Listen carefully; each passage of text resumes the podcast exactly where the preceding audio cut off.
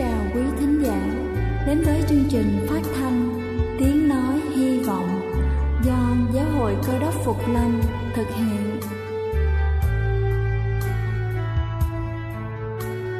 Kính thưa quý vị, Đức Chúa Giêsu trước khi Ngài về trời đã ban cho các môn đệ của Ngài một điều răn mới, đó là họ phải yêu thương nhau như chính tình yêu mà Ngài đã dành cho họ Quả thật vậy thưa quý vị, tình yêu thương là một món quà vô giá mà Chúa đã ban cho nhân loại và đó cũng là thông điệp mà chúng tôi muốn gửi đến toàn thể quý vị.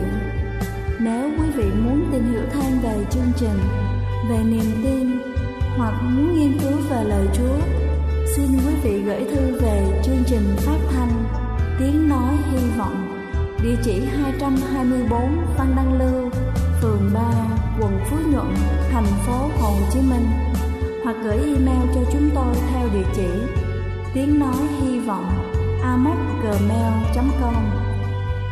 Ngoài ra, quý vị cũng có thể liên lạc với bất kỳ hội thánh cơ đốc Phục Lâm tại địa phương gần nhất. Xin chân thành cảm ơn và kính mời quý vị lắng nghe chương trình hôm nay.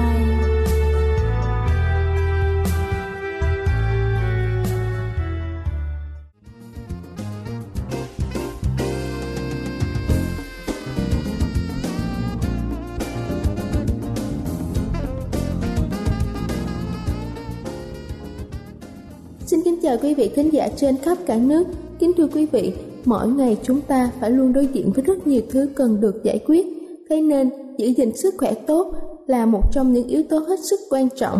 Và hôm nay tôi xin được trình bày 8 điều giữ cho chúng ta luôn luôn khỏe mạnh. Đầu tiên đó chính là bổ sung vitamin C.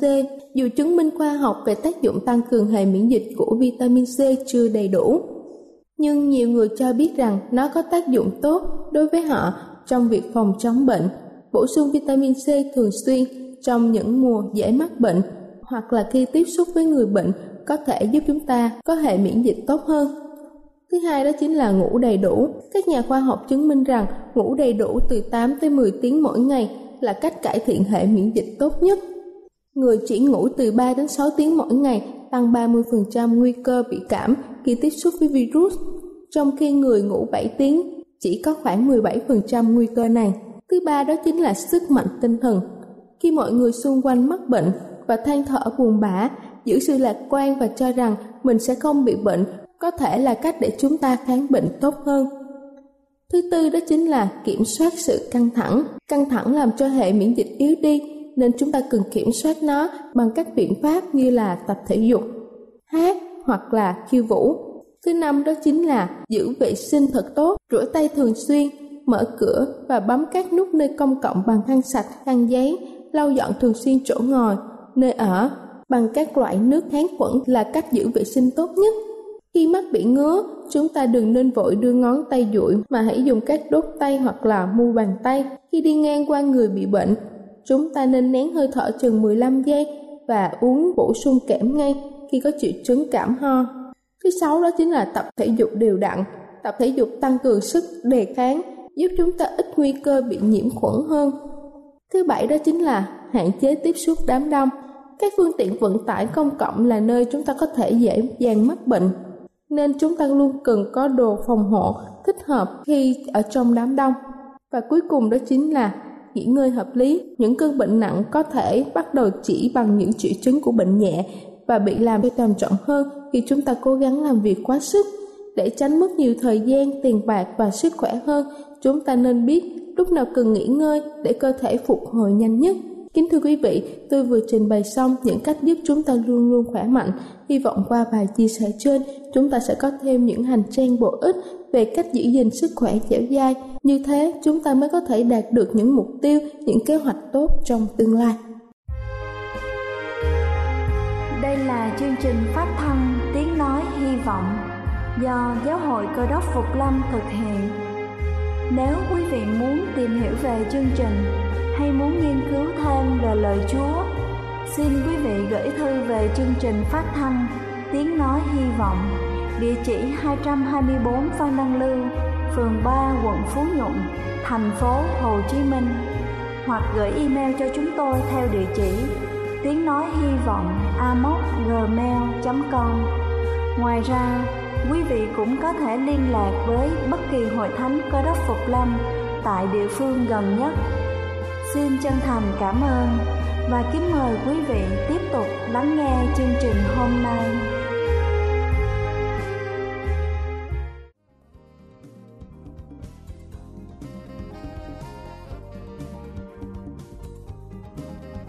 Thưa quý vị, và giờ này trước khi chúng ta đến với phần sứ điệp ngày hôm nay với chủ đề chăm sóc những người xung quanh, xin kính mời quý vị cùng lắng lòng để lắng nghe bản thánh nhạc tôn vinh Chúa đang kêu gọi.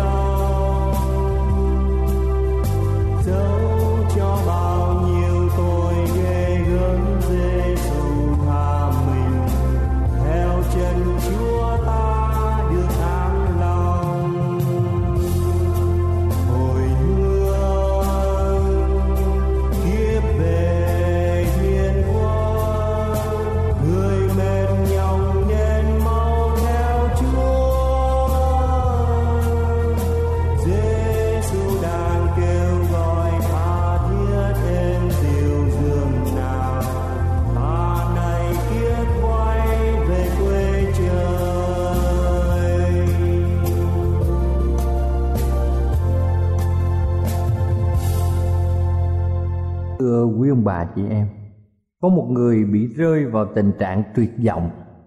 Mất hết mọi hy vọng là sẽ được cứu chữa. Lòng người tràn ngập niềm cay đắng. Khi người này hiểu bệnh tật là do hậu quả của tội lỗi, một ca bệnh thật đáng buồn.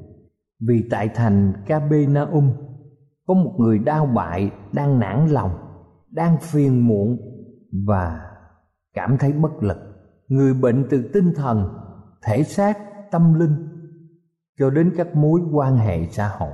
Ông đã từng hy vọng các nhà lãnh đạo tôn giáo có thể trợ giúp ông, nhưng niềm hy vọng của ông tàn lụi khi họ lạnh lùng tuyên bố với ông rằng không thể chữa được, bất lực và chán nản. Ngày qua ngày, ông đã sống trong đau đớn và hối tiếc. Sau đó, ông có nghe tin đồn về Chúa Giêsu ông nghe nói như người khác cũng tội lỗi và bất lực như ông nhưng đã được Chúa chữa lành. Những người bạn đã khuyến khích ông, họ sẽ giúp ông đến gặp Chúa. Nhưng niềm hy vọng của người bại sụp đổ khi ông nhớ đến biết bao nhiêu tội lỗi mà mình đã làm. Điều ông mong muốn nhất là được trút bỏ gánh nặng tội lỗi. Đó là điều mà người bại nhìn thấy. Ông muốn gặp Chúa Giêsu để đón nhận lời đảm bảo về sự tha thứ những tội lỗi trong quá khứ của mình. Thời gian chẳng còn là bao. Thân xác ông dần dần suy nhược và ông đã nhờ những người bạn của mình đem mình đến gặp Chúa và họ sẵn lòng giúp đỡ. Điều này được ghi trong sách mát đoạn 2 câu 3 và điều lạ lùng đã có những người bạn quan tâm đến đời sống tâm linh là những người sẽ giúp cho chúng ta lần đầu tiên biết đến Chúa. Kính thưa quý vị, trở lại Kinh Thánh.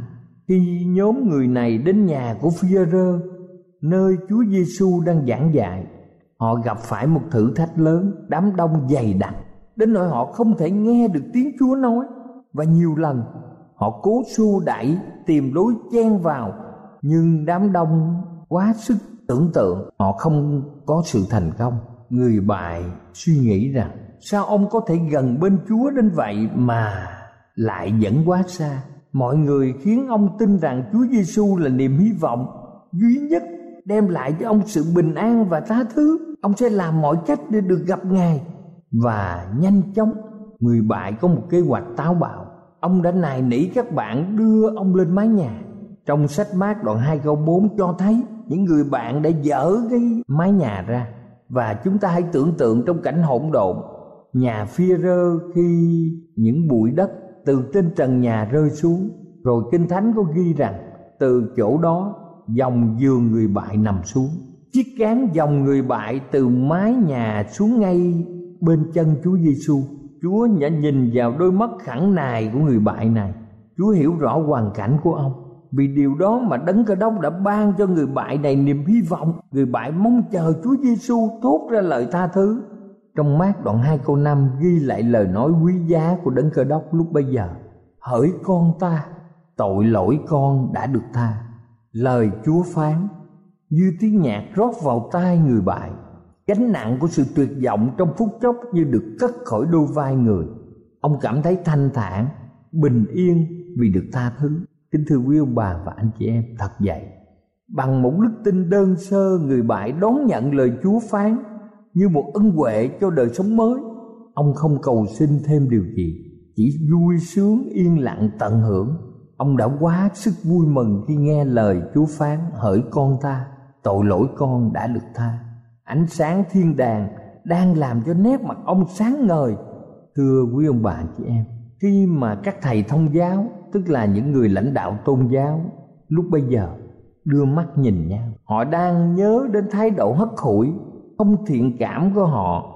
Trước đây đối với người bại đáng thương này, trong thâm tâm họ đang kết tội Chúa Giêsu là người phạm thượng, và họ nghĩ đến có thể diện cớ này để xử tử Chúa. Chúa đã đưa mắt nhìn họ như đọc hết được những suy nghĩ của các thầy thông giáo, và Chúa Giêsu hỏi họ điều này được ghi trong sách mát đoạn 2 từ câu 9 đến câu 11 nay bảo kẻ bại rằng, tội ngươi đã được tha hay là bảo người rằng, hãy đứng dậy, vác giường mà đi. Hai điều ấy điều nào dễ hơn? Và để cho ngươi biết con người ở thế gian có quyền tha tội, thì ngài phán cùng kẻ bại rằng, ta biểu con, hãy đứng dậy, vác giường đi về nhà.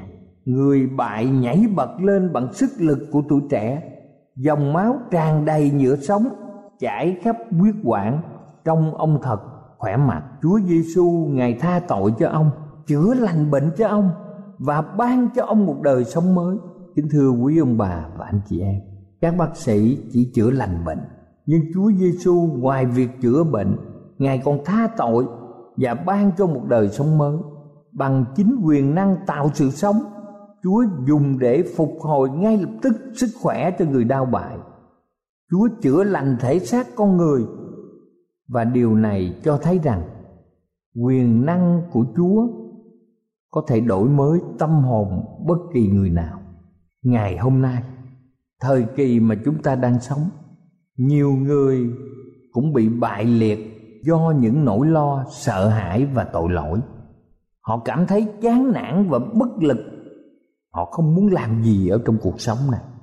Nhiều người do những nỗi lo, sợ hãi và tội lỗi họ mang lấy gánh nặng và muốn tìm kiếm sự trợ giúp trong quyển chức vụ chữa bệnh. Bà Ellen White đã viết rằng khắp mọi nơi, có những tâm hồn đang thét lên vì họ không có một thứ gì đó.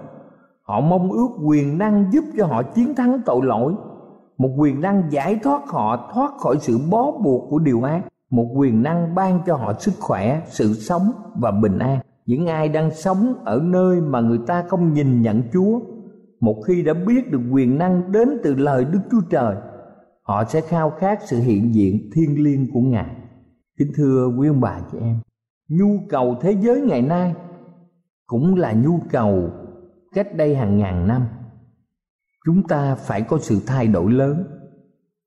Nhờ ân điển của đấng cơ đốc thì chúng ta mới có thể thực hiện được sự đổi mới, từ tinh thần đến thể chất và tâm linh. Để tiếp cận với mọi người, chỉ có một cách thức của đấng cơ đốc mới mang lại cho chúng ta sự thành công thật sự. Đấng cứu thế đã hòa mình vào mọi người vì ngài muốn đem những điều lợi ích đến cho chúng ta. Chúa bày tỏ lòng cảm thương đối với mọi người, chăm lo nhu cầu của chúng ta và nhận được sự tin cậy từ mọi người rồi ngài đã mời họ hãy theo ta như vậy chúng ta phải theo tấm gương của Chúa Giêsu vì Ngài chính là đấng cứu thế của chúng ta, quan tâm đến mọi mặt của con người, từ tinh thần, thể xác cho đến tâm linh và đặc biệt là các mối quan hệ xã hội.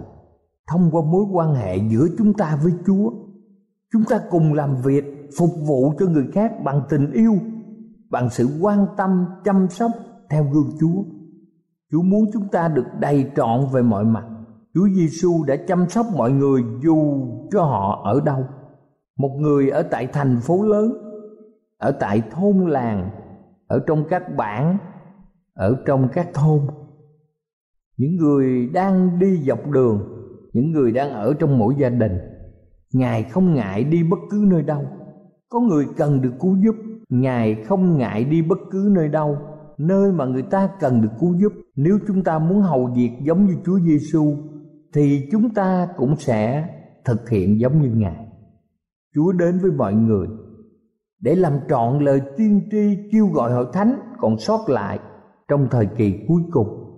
Chúng ta cần đến với mọi người, chia sẻ lẽ thật với mọi người như Chúa Giêsu đã làm. Ngày nay chúng ta biết rằng có hơn 50% dân số thế giới chúng ta trong 7 tỷ người sống ở các thành phố. Thưa quý ông bà anh chị em, bất kể chúng ta làm công việc gì, chúng ta hãy cùng tham gia với hội thánh trong những công việc lớn và quan trọng. Chúng ta hãy đến với những người đang sống trong các thành phố lớn theo gương Chúa Giêsu. Chúng ta hãy đi ra và đến với những ai đang cần sự giúp đỡ. Chúng ta đến rao giảng nơi đông người sinh sống, kết hợp với dân chúa trên khắp thế giới trong sứ mạng đặc biệt quan trọng.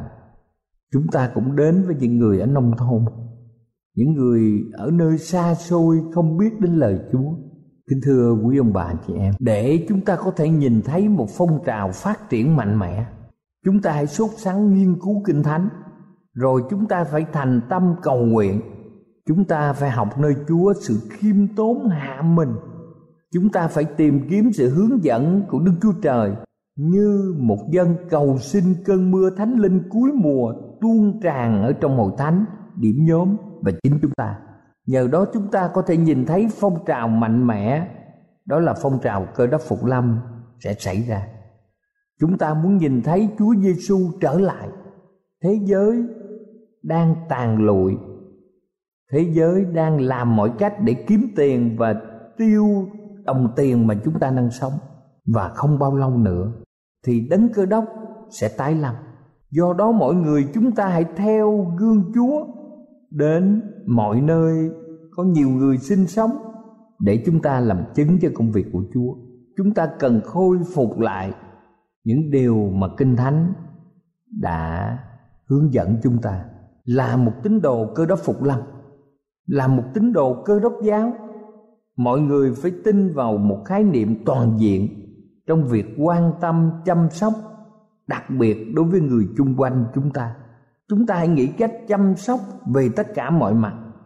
Trước khi mọi người được khuyến khích chăm sóc sức khỏe toàn diện như ngày nay, thì từ xa xưa lúc đức chúa trời là đấng tạo nên nhân loại và mọi vật tốt lành trên đất ngài đã muốn chúng ta được trọn lành. Ngày nay, chúa muốn chúng ta được hồi phục và thay đổi, nghĩa là sự phục hưng và cải cách.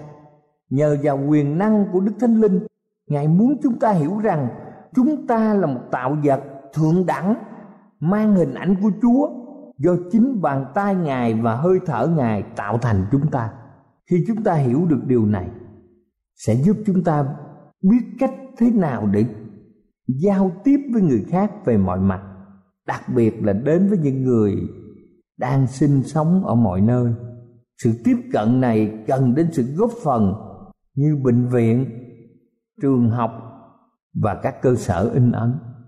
Sự góp phần của các hội thánh, của các điểm nhóm, của các tín hữu, của các nhóm thanh niên với nhiều sáng kiến khác nhau nhằm vào mục đích là họ có thể đi vào cộng đồng ở ngoài hội thánh.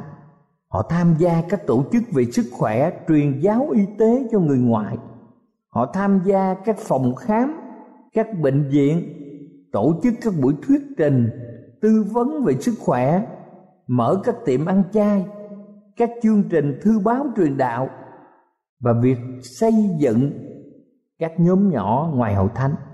Họ thành lập các chương trình truyền giáo đến từng nhà phục vụ cộng đồng, làm công tác y tế, xã hội từ thiện theo cách thức của Chúa Giêsu các tổ chức hoạt động phục vụ cộng đồng của giáo hội cơ đốc phục lâm, các hoạt động của cơ quan phát triển và cứu trợ cơ đốc phục lâm mà chúng ta biết gọi là ara. Rồi các hội thánh cơ đốc phục lâm sẽ truyền giảng qua các phương tiện truyền thông đại chúng mà chúng ta đang nghe. Các phương tiện đài phát thanh, truyền hình, internet. Rồi nhiều người sẽ tham gia các trung tâm tư vấn, các nhóm học kinh thánh do tín đồ và những thanh niên cùng những người dạy kinh thánh đảm nhận.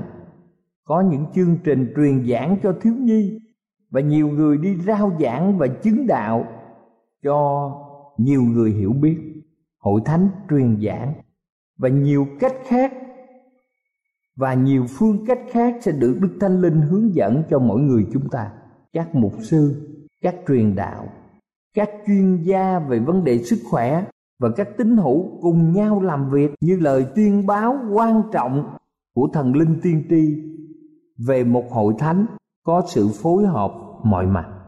Trong một bài viết của bà Ellen White năm 1901, bà viết rằng mỗi người hầu việc Chúa cần phải sẵn sàng thực hiện công việc y tế truyền giáo. Y tế truyền giáo là công việc gắn bó với việc rao giảng kinh thánh, cũng giống như cánh tay dính liền với thân thể. Những ai tỏ ra miễn cưỡng trong việc cải thiện sức khỏe theo đúng luật sống khỏe là do họ không muốn từ bỏ bản ngã. Các thành phố lớn công việc y tế truyền giáo phải song hành cùng với việc truyền giảng kinh thánh, nó sẽ mở lối cho lẽ thật bước vào. Kính thưa quý ông bà, chị em, như vậy đức chúa trời đang kêu gọi chúng ta mạnh dạn thực hiện việc phục hồi sức khỏe toàn diện, đặc biệt là các thành phố lớn.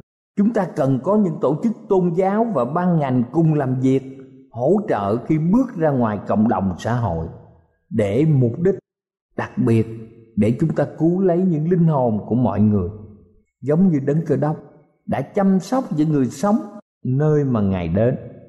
Ở trong sách Matthew đoạn 9 câu 35 ngài đã tích cực.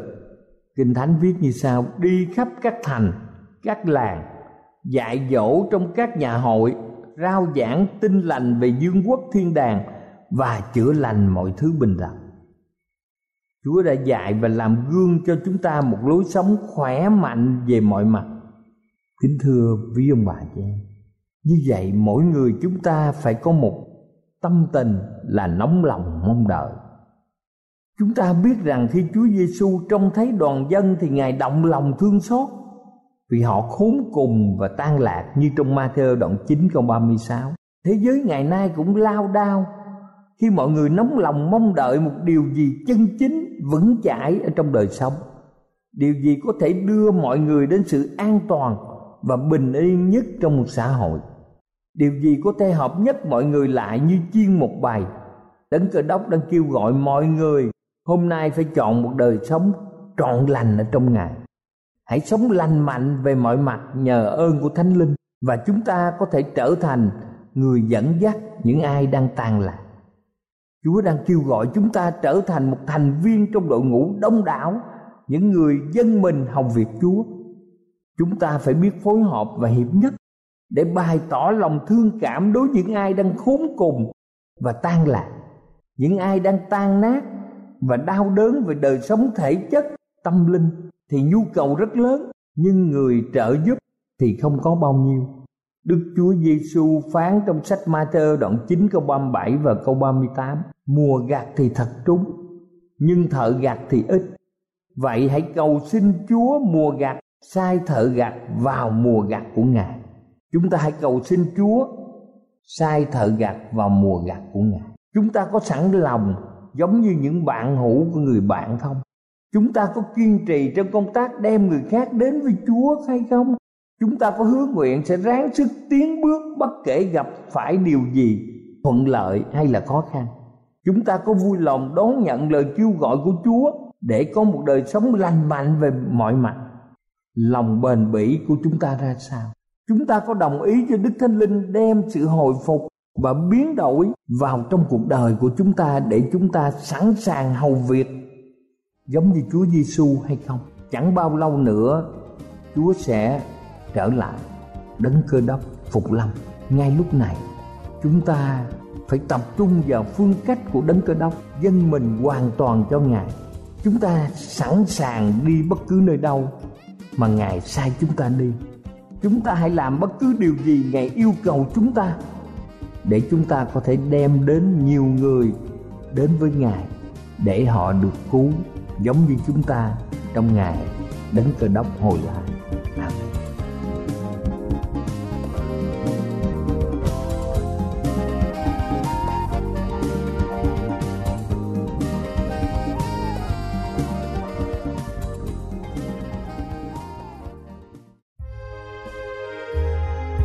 Đây là chương trình phát thanh tiếng nói hy vọng do Giáo hội Cơ đốc Phục Lâm thực hiện.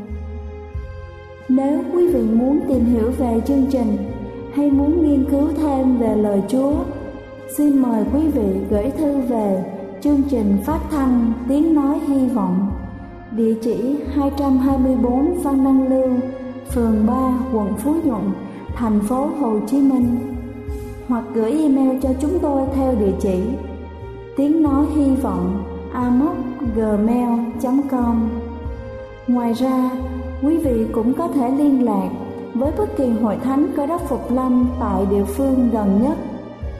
Xin chân thành cảm ơn và hẹn gặp lại quý vị trong chương trình lần sau.